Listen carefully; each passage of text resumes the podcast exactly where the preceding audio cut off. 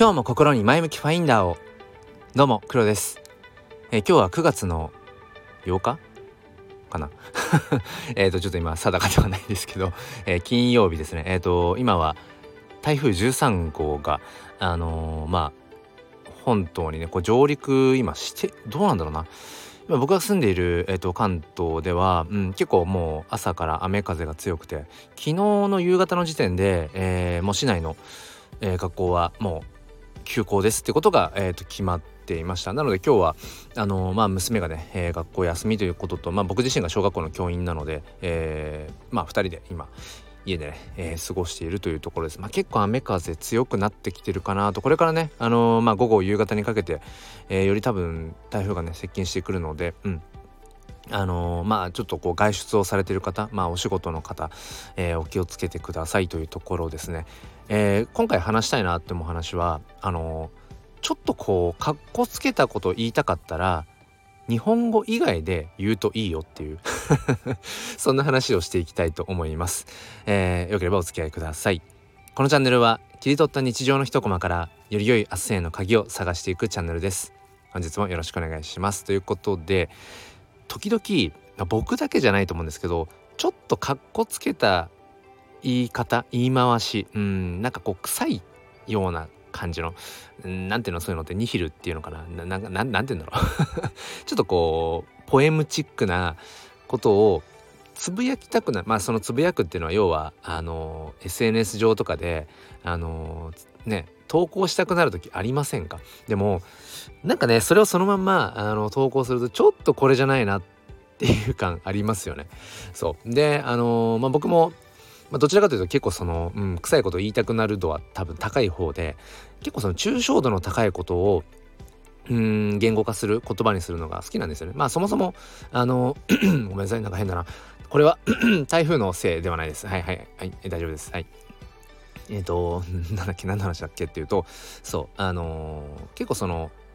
ふふんわりした言い回しにこうすることが好きでだから詩なんかもあのー、投稿する別のうんなんだこうメインで使ってる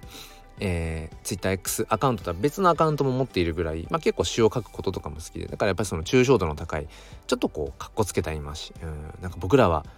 分かっているようで分かっていないんじゃないかみたいななんかいやそんなお前が何が何を分かっているんだみたいな、えー、ツッコミが来そうなんですけどなんかそういうものをまあ時々言いたくなっちゃうんですよね。うん、でうんその最近ふと思ったのがいやこれ日本語でそのまんま言葉に、えー、するからなんかこうこそばゆい感じなんじゃないかと思って。で僕はあの Twitch という分散型 SNS をまあ結構こう好んで使っているんですね、うんまあ、どれぐらいこの放送を聞いてくださってる方の中で Twitch を知っているもしくは使っている方がいるかわかんないんですけども。でその Twitch っていうのはまあユーザー層的にもう基本的にまあ英語で投稿した方がいいよなっていうそういう雰囲気の、えー、まあ SNS, SNS です。うん、でそっちの方ではあのまあその特性がねやっぱりそのブロックチェーン上の SNS なので要は自分の投稿がブロックチェーンに刻まれているらしいんです。ちょっとまあその辺はねどういうメカニズムなのかはっきりとまあ目視できるものではないのでわかんないんですけど、うん、ブロックチェーン上に刻まれていくということと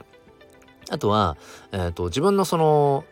投稿とか誰かに対するいいねとかフォローとかっていうものに全部にお金がかかってくるんですね。まあ、一方でその自分にいいねがもらえたりだとか、えー、なんかリプライがもらえたりすると今度は自分にそのお金が入ってくるっていうまあうん言うほどまあ稼げるとかっていう話ではなくて何ていうのかなお互いにこうお金を支払いながらコミュニケーションをとっていくっていう。だから必然的にそこには何だろうないわゆる優しい SNS みたいな構造が生まれていて僕はすごくね心地がいいんです。だからあのー、うん昨日今日とかねよくその言ってるんですけど全人類みんなトゥエッチとりあえずやってみたらいいのにっていう。特に日本人は、うん、トゥエッチやったらいいのにってちょっと思うところもあるぐらい、うん、そう。あの優しい世界がそこには広がっていて、まあ、ちょっと話をグググッと戻していくとそのトゥエッチではその毎回英語でポストを投稿してるんですね。の時にまずそのさっき言ったようなちょっとこう日本語そのまんまではなんかこう臭いような感じの、えー、ことを、まあ、英語にまあ変換してでそれをポストしてるんですけど英語で投稿すると結構様になるんですよね。なんかそれっぽくなるっていうか。うん。なんかさっきの例えばそうですね。ついさっき Twitch で、うん、新たに投稿したものとしてはそのいわゆる NFT とかブロックチェーンとかクリプトっていうものに触れている人たちまあ自分もそうですけど何ていうのかなそのいわゆる Web3 的なものであればその全てそのまさに分散的で永続的な行動をとっているっていうふうに結構ね無自覚にこう思い込んでるところがあるんだけどよくよく考えるとそれって意外とその分散型じゃないとか、うん、永続的ではないみたいなことが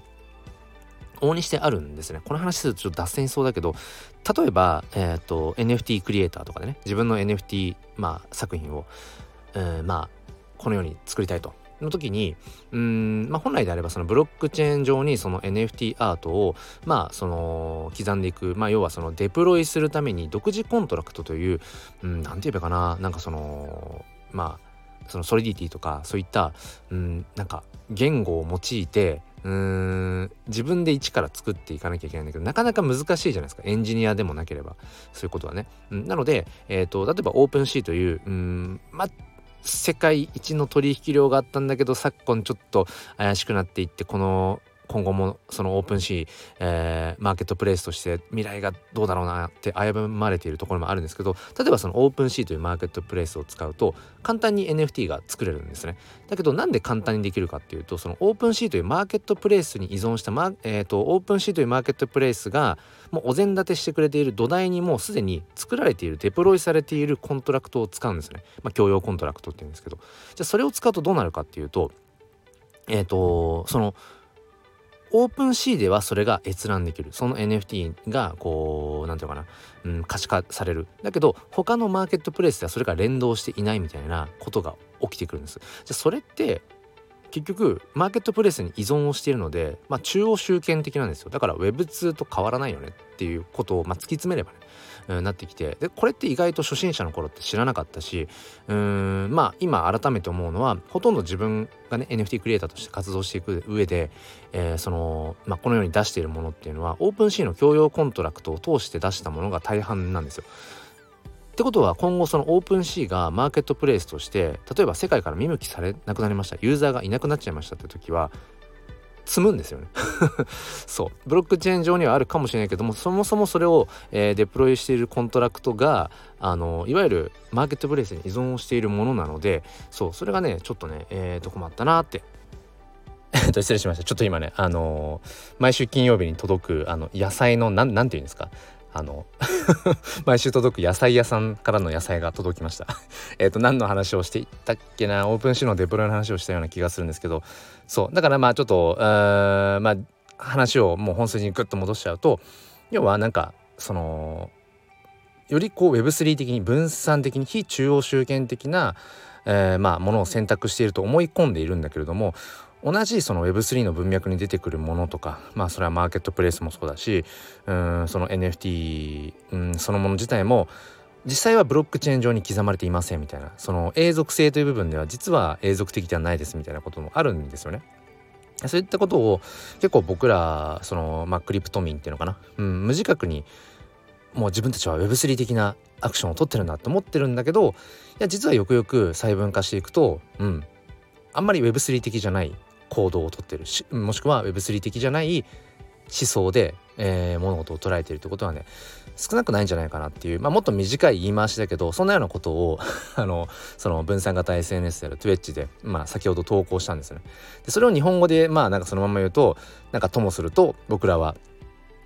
なんかその永続的で、うん、分散的な行動をとっているつもりになっているだけで果たしてそうどうだろうかみたいな。うんそこまで臭くはないかそれは、うん、でもなんかそれを、まあ、あえて英語にすると、うん、ちょっと英語にどうやってしたか忘れたんですけど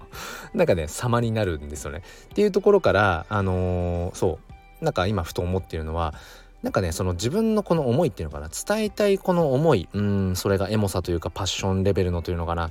なんかその伝えたい熱量みたいなものがより表現しやすい言語ってもしかしたらあるんじゃないかなってことをねふと思って。たんですよね。まあ僕が今その なんだろうな使いこなせるというレベルの範囲では日本語と英語しかないんですけどもしかしたらあのもっとその多言語をね操れる人からすると、うん、あこのニュアンスはこの言語で表現しようみたいなことっていうのがもしかしたらあるんじゃないかなと思ってで多分今 AI を活用することによって、うん、そういったことが簡単にできるように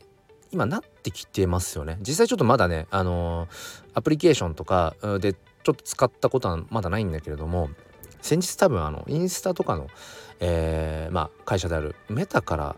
なんかそんなの出てましたよね。うん。ベータ版なのかな。それともこれから出ますっていうニュースだったのがちょっとうろ覚えなんですけど。うん。まあ多言語でインプットをしてそれを、えー、多言語で出力をするっていう、うん、もうどんどんどんどん進化していくのでもしかしたら今後、うん、今回僕がねえー、あえてこのちょっとこう抽象度の高いかっこつけてる風の言い回しは英語で言った方がなんか様になるみたいな感じでその言語をあえて選んでいくっていうことも、うん、なんかね表現の一つになっていくんじゃないかなっていう、まあ、これもまさにちょっと抽象度の高い、うん、ふんわりした話なんですけれども、まあ、そんなことを思ったよっていう、まあ、そんなお話を今日はさせていただきました。はいということでえっ、ー、と、うん、台風の影響がね、えー、いろいろ心配ですけれども皆さんどっかね、あの、安全第一でお過ごしください。えー、そして今日も良い一日をお過ごしください。それでは、心に前向きファインダーを。ではまた。